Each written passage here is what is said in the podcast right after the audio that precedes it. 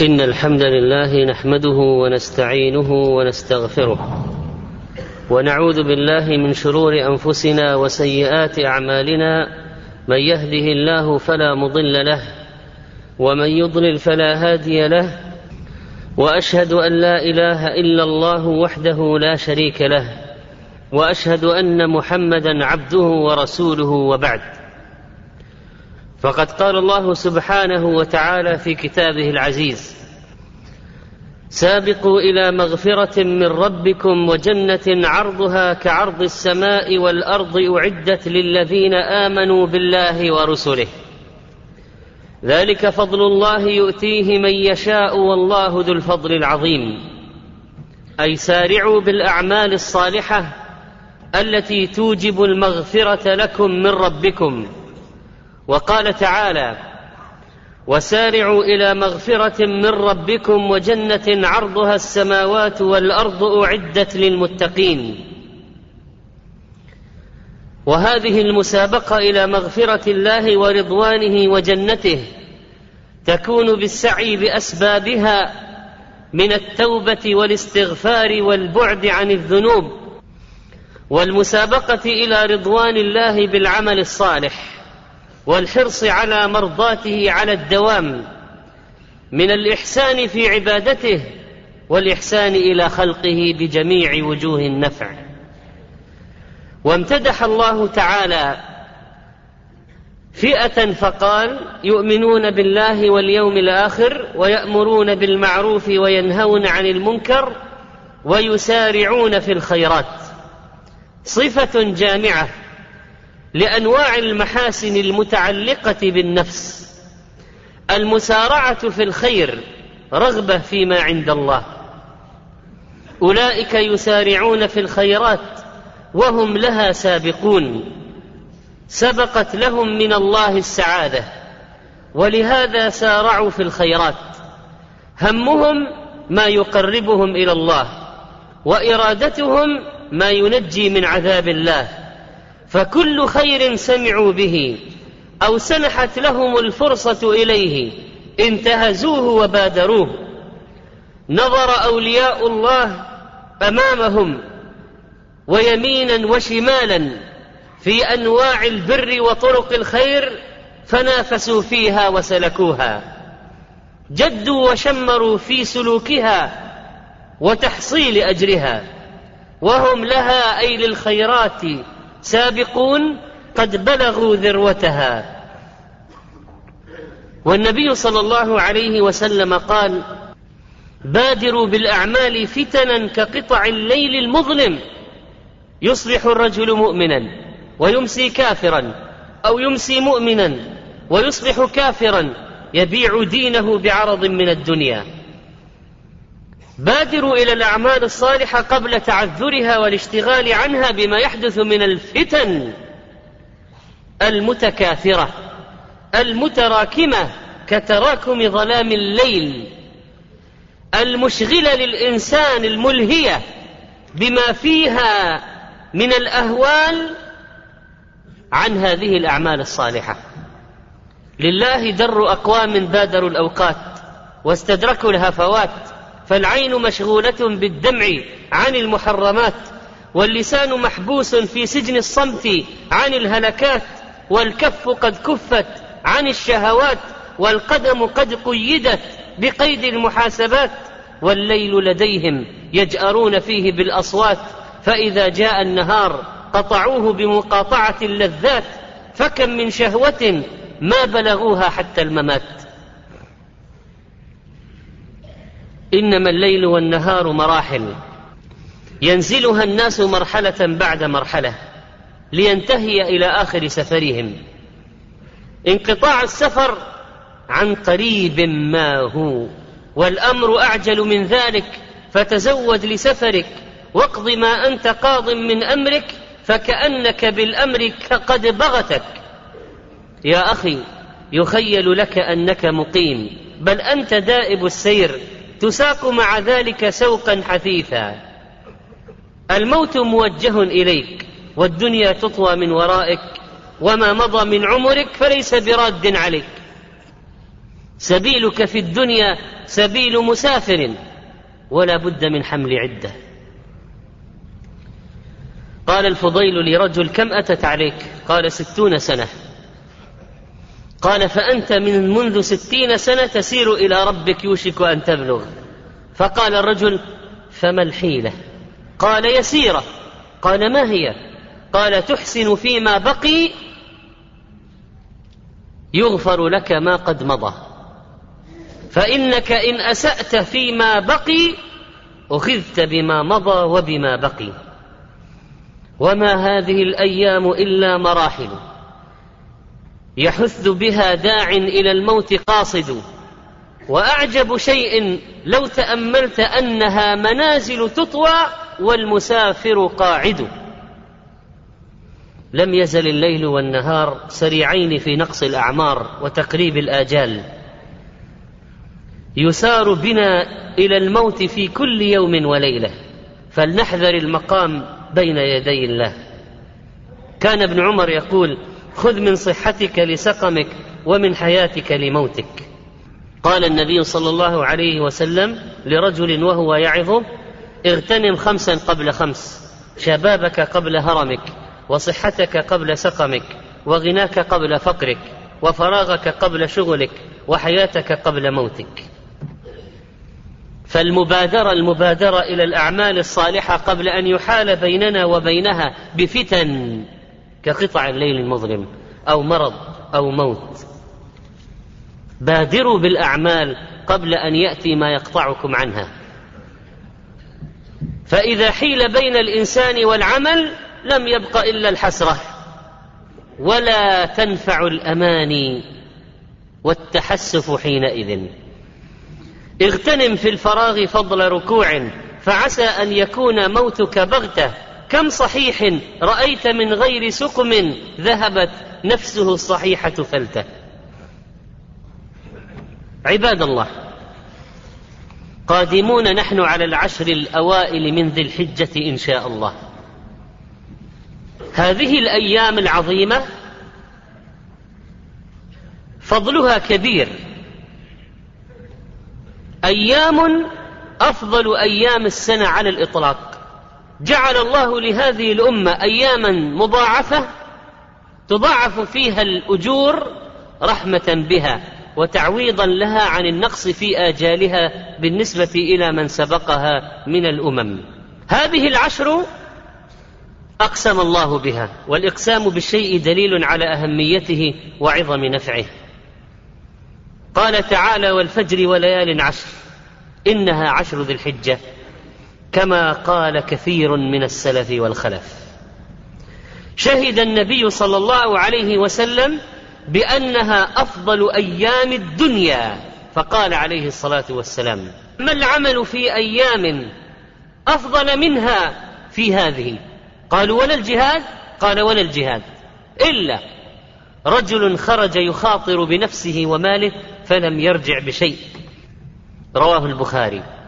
وقال عليه الصلاة والسلام ما من عمل أزكى عند الله عز وجل ولا أعظم أجرا من خير يعمله في عشر الأضحى. قيل ولا الجهاد في سبيل الله؟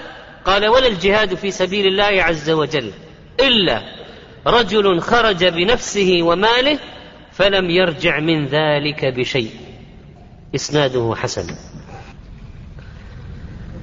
حثنا فيها على العمل الصالح بعدما شهد عليه الصلاة والسلام بأنها أفضل أيام الدنيا. شرف الزمان بالنسبة لأهل الأمصار بالإضافة إلى شرف المكان بالنسبة لحجاج بيت الله الحرام. فاجتمع الشرفان في هذه الأيام العشر ورابعا أمرنا فيها بكثرة التسبيح والتحميد والتكبير كما جاء عن عبد الله بن عمر رضي الله عنهما عن النبي صلى الله عليه وسلم قال ما من أيام أعظم عند الله ولا أحب إليه العمل فيهن من هذه الأيام العشر فاكثروا فيهن من التهليل والتكبير والتحميد. رواه أحمد وإسناده صحيح. إن فيها يا عباد الله يوم عرفة وهو اليوم المشهود الذي أكمل الله فيه الدين وصيامه يكفر آثام سنتين. وفيه يوم الحج الأكبر الذي يجتمع فيه من الطاعات والعبادات ما لا يجتمع في غيره. وفيها الأضحية والهدي. النعمة العظيمة من الله سبحانه وتعالى. وفيها يستحب الصيام وهو من سائر الأعمال الصالحة. أليس عملا صالحا وقد حث النبي صلى الله عليه وسلم على العمل الصالح فيها؟ فإن قال قائل هل نصومها كلها؟ فالجواب عن هنيدة بن خالد عن امرأته عن بعض أزواج النبي صلى الله عليه وسلم قالت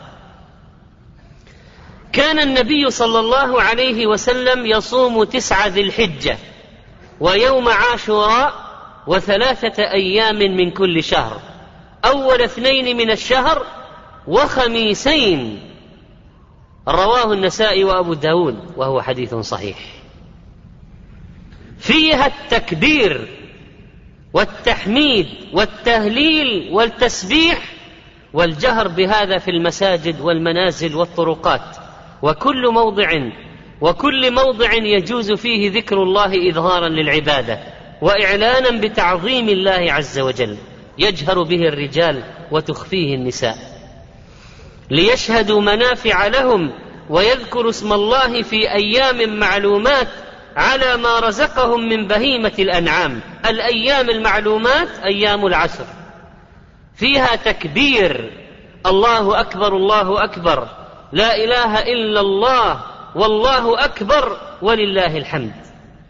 الجهر بالتكبير في العشر سنة مهجورة ينبغي إحياؤها وتذكير الغافلين بها وقد ثبت أن ابن عمر وأبا هريرة رضي الله عنهما كان يخرجان إلى السوق في أيام العشر يكبران ويكبر الناس بتكبيرهما. والمراد ليس التكبير الجماعي والاجتماع على التكبير بصوت واحد كالفرقة والجوقة وإنما المراد أن الناس يتذكرون التكبير فيكبر كل واحد بمفرده. عباد الله إن إحياء من دثر من السنن أو كاد فيه ثواب عظيم كما قال عليه الصلاة والسلام من أحيا سنة من سنتي قد أميتت بعدي فإن له من الأجر مثل من عمل بها من غير أن ينقص من أجورهم شيء. رواه الترمذي وهو حديث حسن. وفي العشر أداء الحج والعمرة لمن وفقه الله إلى ذلك. الحج المبرور ليس له جزاء إلا الجنة. وفيها كل عمل خير. فلنجتهد. ألا أدلكم على ما يمحو الله به الخطايا ويرفع به الدرجات؟ قالوا بلى يا رسول الله. قال إسباغ الوضوء على المكاره وكثرة الخطى إلى المساجد وانتظار الصلاة بعد الصلاة فذلكم الرباط. رواه مسلم. صلاة الرجل في الجماعة تضعف على صلاته في بيته وفي سوقه خمسا وعشرين ضعفا. وذلك أنه إذا توضأ فأحسن الوضوء ثم خرج إلى المسجد لا يخرجه إلا الصلاة لم يخطو خطوة إلا رفعت له بها درجة وحط عنه بها خطيئة. فإذا صلى لم تزل الملائكة تصلي عليه ما دام في مصلاه. اللهم صل عليه اللهم ارحمه ولا يزال أحدكم في صلاة ما انتظر الصلاة رواه البخاري. من قرأ حرفا من كتاب الله فله به حسنة والحسنة بعشر أمثالها. لا أقول ألف لام ميم حرف ولكن ألف حرف ولام حرف وميم حرف. رواه الترمذي وهو حديث صحيح. أن تجلس في المسجد حتى تطلع الشمس وترتفع ثم تصلي ركعتين غنيمة عظيمة. كان عليه الصلاة والسلام إذا صلى الفجر جلس في مصلاه حتى تطلع الشمس حسنا أي مرتفعة. رواه مسلم. يذكر الله ثم يصلي ركعتين تكون له كأجر حجة وعمرة تامة. الذكر والاستغفار. بأنواعه. قال النبي صلى الله عليه وسلم أيعجز أحدكم أن يكسب كل يوم ألف حسنة؟ قالوا كيف يكسب أحدنا ألف حسنة؟ قال يسبح مئة تسبيحة فيكتب له ألف حسنة أو يحط عنه ألف خطيئة. رواه مسلم. من قال سبحان الله وبحمده في يوم مئة مرة حطت خطاياه وإن كانت مثل زبد البحر متفق عليه. الصدقة تطفئ غضب الرب. الصدقة برهان على الإيمان. الصدقة ظل الإنسان من الشمس يوم القيامة. الصدقة يعتق الله بصاحبها بصاحبها يعتق الله من صاحبها بحسبها. يعتقه من النار. اتباع الجنائز من شهد الجنازة حتى يصلى عليها فله قيراط ومن شهدها حتى تدفن فله قيراطان. قيل وما القيراطان؟ قال مثل الجبلين العظيمين.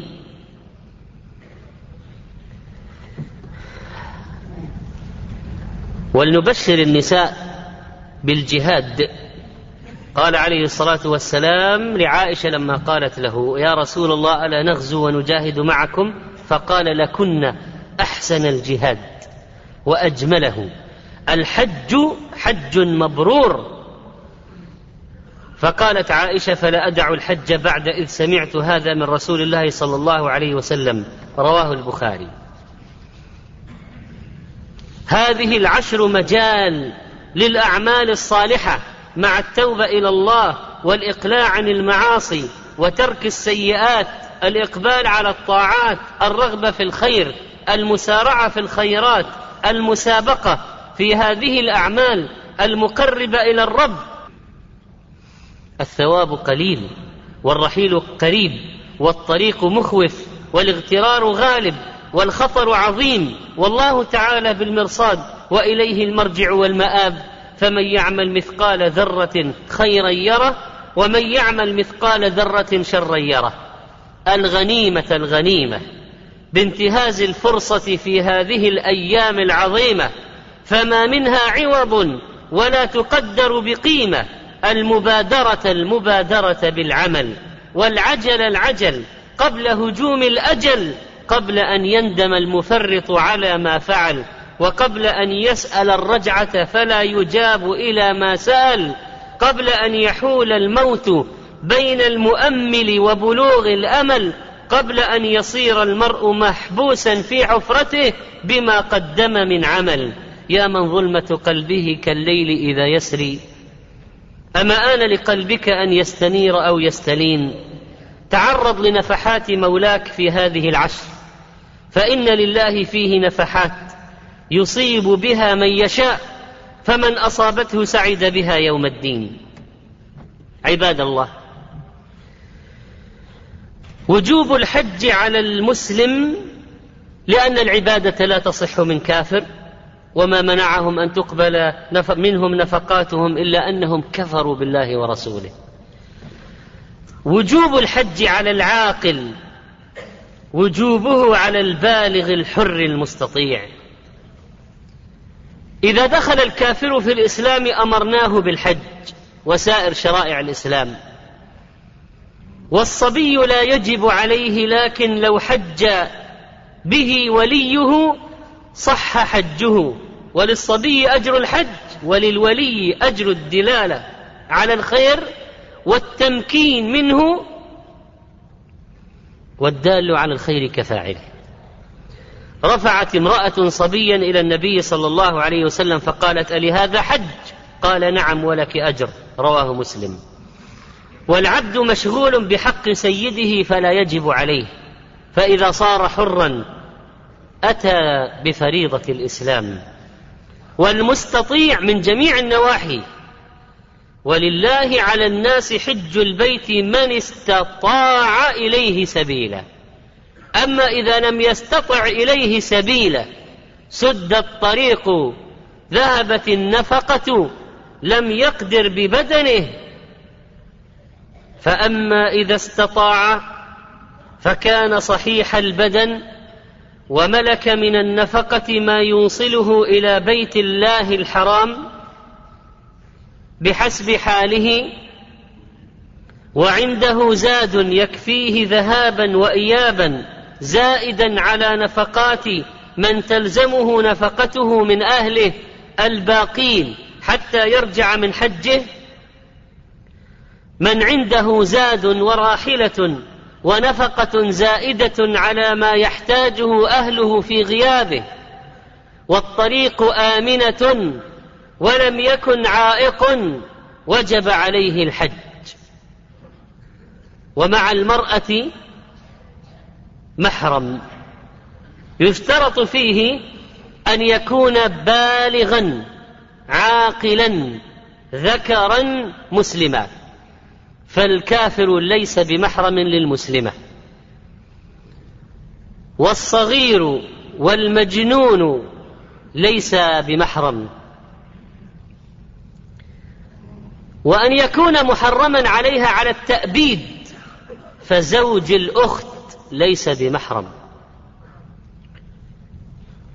وأن يكون ذكرا فإن المرأة لا تكون محرما للمرأة. وإذا لم يكن لها محرم سواء كانت شغالة أو غيرها فليس عليها فرض الحج. قد عذرها ربها. وأصحاب الديون إذا كان إذا كانت أموالهم تتسع للحج وقضاء الدين بدأوا بقضاء الدين ثم حجوا. والذمة مشغولة بالدين. ولذلك لو أذن الدائن للمدين بالحج تبقى ذمة المدين مشغولة بالدين. ولذلك لو قال سمح لي غريمي بالذهاب للحج أقضيه أو أحج؟ نقول اقضه لأن سماحه لأن سماحه لك بالذهاب يجيز لك الذهاب لكن لا يبرئ ذمتك. لا زالت الذمة مشغولة. فأد الدين. لكن لو قال سمح لي وأريد الذهاب نقول يجوز لك الذهاب. والذمة مشغولة. فاكتب وصية بدينك. ولعل الله يفرج عنك بحجك. لكن قضاء الدين مقدم على الحج. فلو طالبه لزمه أن يؤدي إليه الدين ولو جزءا منه. فلو قال ديوني بمئات الألوف والحج بعض ألوف. قدم سداد الدين ولو ببعض الألوف لأنه مقدم في الشرع. وكذلك فإن على الإنسان أن يبقي لأهله نفقة من غير تقتير ولا إسراف وقت غيابه. وأيضا أن يكون له بعد عودته ما يقوم بكفايته وكفاية من ينفق عليهم. ولذلك لا يقال له صف تجارتك. واذهب بغض النظر عما سيحدث لك بعد رجوعك. وإنما يقال عندك ما يفيض عن حاجتك حج. فإن أناسا لا يحجون هم عمر أن يضرب عليهم الجزية. ما هم بمسلمين؟ ما هم بمسلمين؟ ولله على الناس حج البيت من استطاع إليه سبيلا ومن كفر فإن الله غني عن العالمين. فمن ملك ما يزيد عن حاجاته الأصلية. وما يستطيع الاستغناء عنه. والزيادة تكفي لنفقة الحج وجب الحج عليه. ولا يقال لصاحب السيارة المتعلقة حاجته بالسيارة بعها. ولا يقال لصاحب كتب العلم المحتاج إلى كتبه بعها. ولا يقال للصانع المحتاج إلى آلات الصنعه والعدة بعها. ولكن إذا زاد عن حاجته وجب عليه الحج. ومن تعارض عنده الحج والنكاح فإن كان يحتاج إلى الزواج ويشق عليه تأخيره ويخشى الوقوع في الحرام قدم الزواج على الحج. قال ابن قدامة رحمه الله وإن احتاج إلى النكاح وخاف على نفسه العنت أي المشقة قدم التزويج لأنه واجب عليه. ولا غنى به عنه فهو كنفقته. وإن لم يخف قدم الحج لأن النكاح تطوع فلا يقدم على الحج الواجب.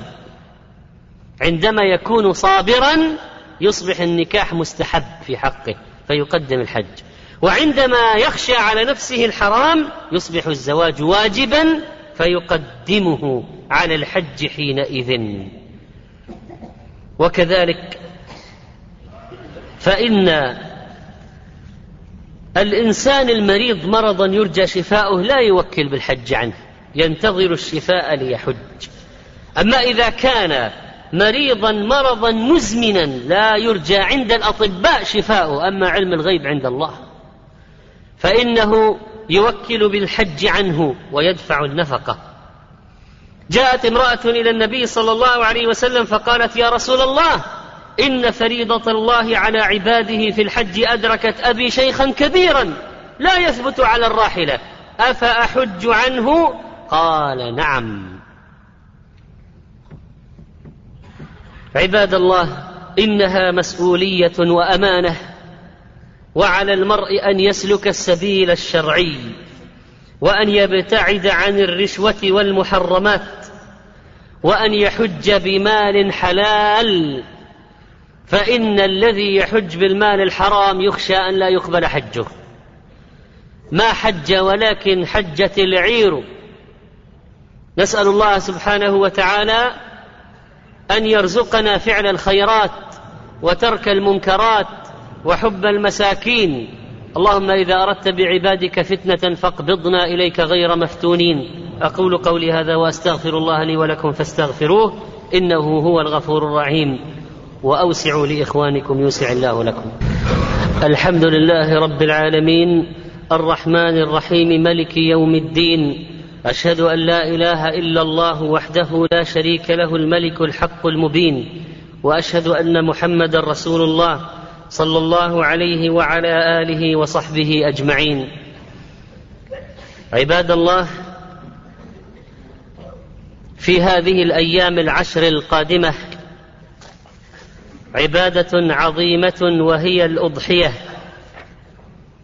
إنها شعيرة عظيمة. قد فدى الله سبحانه وتعالى إسماعيل بكبش عظيم. لما صبر هو وأبوه على الذبح والابتلاء وفديناه بذبح عظيم. عبادة عظيمة. فيها إنهار الدم لرب العالمين. والتقرب إلى الله تعالى بذبح الأضاحي أفضل بكثير من التصدق بثمنها ولو زاد. لأن إنهار الدم لله عبادة وداله على التوحيد فصل لربك وانحر.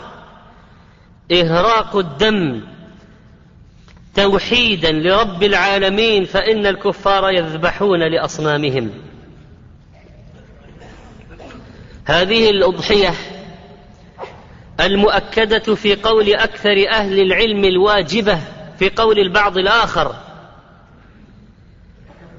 هذا النسك الإسلامي إظهاره عبادة. وأما تحويله إلى صدقات مالية أو إخراجه من البلد فليس من السنة. بل السنة أن يبقى في البلد ويظهر فيها عبادة تظهر وسنة تحيا ودليل على التوحيد يقام وشاهد على الامتثال لأمر الله يحقق. والإنسان إذا كان له أضحية أشهرها في بلده وعنده أضاح أخرى لأموات أو لغيرهم فأرسلها إلى أماكن أخرى من بلاد المسلمين المحتاجين لتذبح عندهم فلا بأس بذلك. لكن لا يخرجها ويصرفها عن مكانه فربما تخلو الأضحية من البلد. لو أنهم اتفقوا على ذلك ولكن قد يخرج الإنسان للحاجة خارج البلد كأن يكون غير قادر على شراء أضحية هنا ولكن ما معه من المبلغ يكفي لأضحية هناك. فهذا أحسن من أن يبقى بلا أضحية هنا. هذه الشاة الواحدة التي تجزي عن الإنسان وأهل بيته وعياله. ولو كان فيهم من يعمل ويكسب المال ما دام اجتماعهم في معيشتهم واحدا طعامهم وشرابهم ونفقتهم واحدة معيشتهم واحدة زادهم واحد أضحية واحدة. فإن انفصلوا في النفقات والطعام إن انفصلوا في المعيشة فلكل أضحيته. هذه الأضحية التي سنأتي على تفصيلها بمشيئة الله في الخطبة القادمة. ينبغي لمن أراد أن يضحي أن يمسك عن الأخذ من شعره وأظفاره وبشرته من دخول العشر إلى أن يذبح أضحيته. لقوله صلى الله عليه وسلم إذا رأيتم هلال ذي الحجة وأراد أحدكم أن يضحي فليمسك عن شعره وأظفاره حتى يضحي. وفي رواية فلا يمس من شعره وبشرته شيئا. رواه مسلم من أربعة طرق. وهذا أمر للوجوب ونهي للتحريم على أرجح الأقوال لأنه أمر مطلق ونهي مجرد لا صارف لهما. فليمسك عن شعره وأظفاره حتى يضحي. فلا يمس من شعره وبشرته شيئا. ولعل الله لما علم ضعف المقيمين عن الذهاب إلى الحج عوضهم بشيء فيه مشابهة الحجاج. وسلوانا وتسلية لأنفسهم. إذا رأوا عباد الله وفد الله ذاهبون وهم قاعدون في البلاد. فجعل لهم شيئا من النسك يشابهون فيه الحجاج. ومن تعمد الأخذ فعليه أن يستغفر إلى الله ويتوب ولا فدية وأضحيته صحيحة لكنه أنقص أجره ووقع في الحرج نتيجة معصيته لأمر رسول الله ونهيه صلى الله عليه وسلم. ومن احتاج إلى أخذ شيء من ذلك لتضرره ببقائه كانكسار ظفر أو جرح عليه شعر يتعين واخذه أو حجامه احتاج إليها لمرض فلا بأس لأنه ليس أعظم من المحرم الذي أبيح له الحلق للأذى. ولا يحرم على المضحي أن يطأ زوجته ولا حرج عليه في غسل رأسه وترجيله وتمشيط شعره لكن لا يتعمد تقطيع الشعر. ولعله إذا وفر شعره وأظفاره إلى حين ذبح أضحيته رجا أن يعتقه الله كله من النار بشعره وأظفاره. ومن لم يكن عنده نية أضحية من أول العشر فأخذ من شعره وأظفاره ثم أراد أن يضحي لأن الله رزقه مالا فلا حرج عليه يمسك من حين نوى. ولا تنفع الحيلة بأن يوكل زوجته بالأضحية ومن النساء. من توكل أخاها في أضحيتها لتأخذ من شعرها وهذا لا ينفع لأن الحكم متعلق بالمضحي. الذي دفع المال هو صاحب الأضحية فهو الذي يمسك سواء كان له وكيل أو غيره. الوكيل لا يتعلق به نهي فإن النهي خاص بمن أراد أن يضحي عن نفسه. وأما من يضحي عن غيره بوصية أو وكالة فهذا لا يشمله النهي.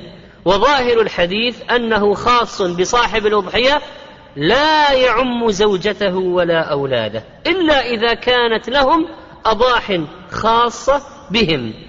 ولأن الرسول صلى الله عليه وسلم كان يضحي عن آل محمد ولم ينقل أنه نهاهم عن الأخذ.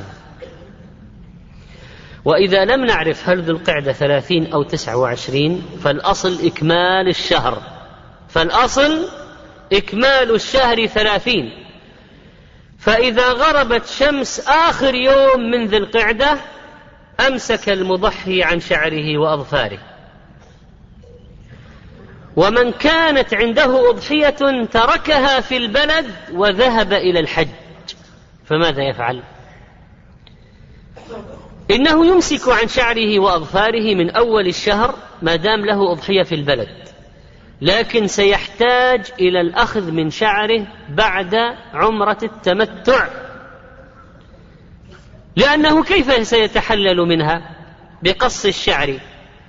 فتعارض واجب وهو قص شعر قص الشعر في التحلل من العمرة مع منهي عنه وهو عدم الأخذ من الشعر والأظفار المضحي فيقدم الواجب حينئذ لأنه أعلى مرتبة فيراعى وحينها يأخذ الحاج من شعره بعد العمرة عمرة التمتع. وأما المفرد والقارن فيمسك إلى حين ذبح أضحيته. والأصل أن الأضحية لأهل البلاد والهدي للحاج فلا يحتاج الحاج إلى أضحية في البلد. يكفيه هديه ولو كان مفردا فإن الهدي في حقه مستحب. ولكن من أراد أن يترك لأهله أضحية ويذهب هو للحج فيفعل كما تقدم. وكذلك لا يحرم على المضحي مس الطيب ولا لباس المخيط ولا جماع الزوجة ذلك خاص بالمحرم أي النهي عن هذه الأشياء. عباد الله ينبغي مراعاة شريعة الله والقيام بأمره والتفقه في دينه. نسأل الله أن يعيننا على ذكره وشكره وحسن عبادته. ولا يزال إخواننا المسلمين في فلسطين يعانون ما يعانون من الهجمات الوحشية والقتل والتخريب والإرهاب والتخويف والتضييق والحصار والتجويع حتى منعوا الحجاج من الذهاب إلى فريضة الحج. وقالت النساء منع محارمنا عند الحدود منعهم اليهود فماذا نفعل؟ اللهم أنزل باليهود نقمتك يا رب العالمين. اللهم عليك بهم دمرهم تدميرا. قوض دولتهم ودمر اقتصادهم واشدد وطأتك عليهم. اللهم عاجلهم بعذاب من عندك وأتهم من حيث لا يحتسبون. وأما إخوانهم الآخرين من الصليبيين الذين يقولون سننتصر بجبروتنا فإن الجبروت لله الواحد القهار ومن أسمائه الجبار نسأل الله أن يخسف بهم. اللهم عليك بهم أنزل نقمتك عليهم. هؤلاء الذين يقولون اليوم إن بلادهم منة الله على العالم أي منة؟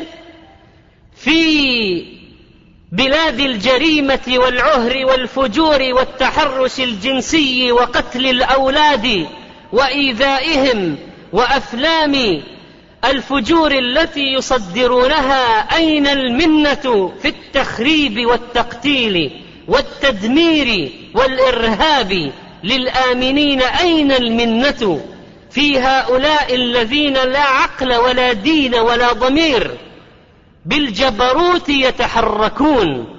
والله على كل شيء قدير. فلأهل التجبر جولة. ولله حكم. وهو على كل شيء قدير. ولو شاء الله ما اقتتلوا ولكن الله يفعل ما يريد. ولله الحكمة البالغة. مهما قضى وقدر سبحانه وتعالى. اللهم إنا نسألك أن تنصر دينك وأن تعلي كلمتك. اللهم ارفع لواء الجهاد واقمع أهل الزيغ والفساد والعناد وانشر رحمتك على العباد. اللهم آمنا في الأوطان والدور وأرشد الأئمة وولاة الأمور واغفر لنا يا عزيز يا غفور. اللهم اجعلنا في بلادنا آمنين مطمئنين وسائر بلاد المسلمين يا أرحم الراحمين. سبحان ربك رب العزة عما يصفون وسلام على المرسلين والحمد لله رب العالمين وقوموا إلى صلاتكم رحمكم الله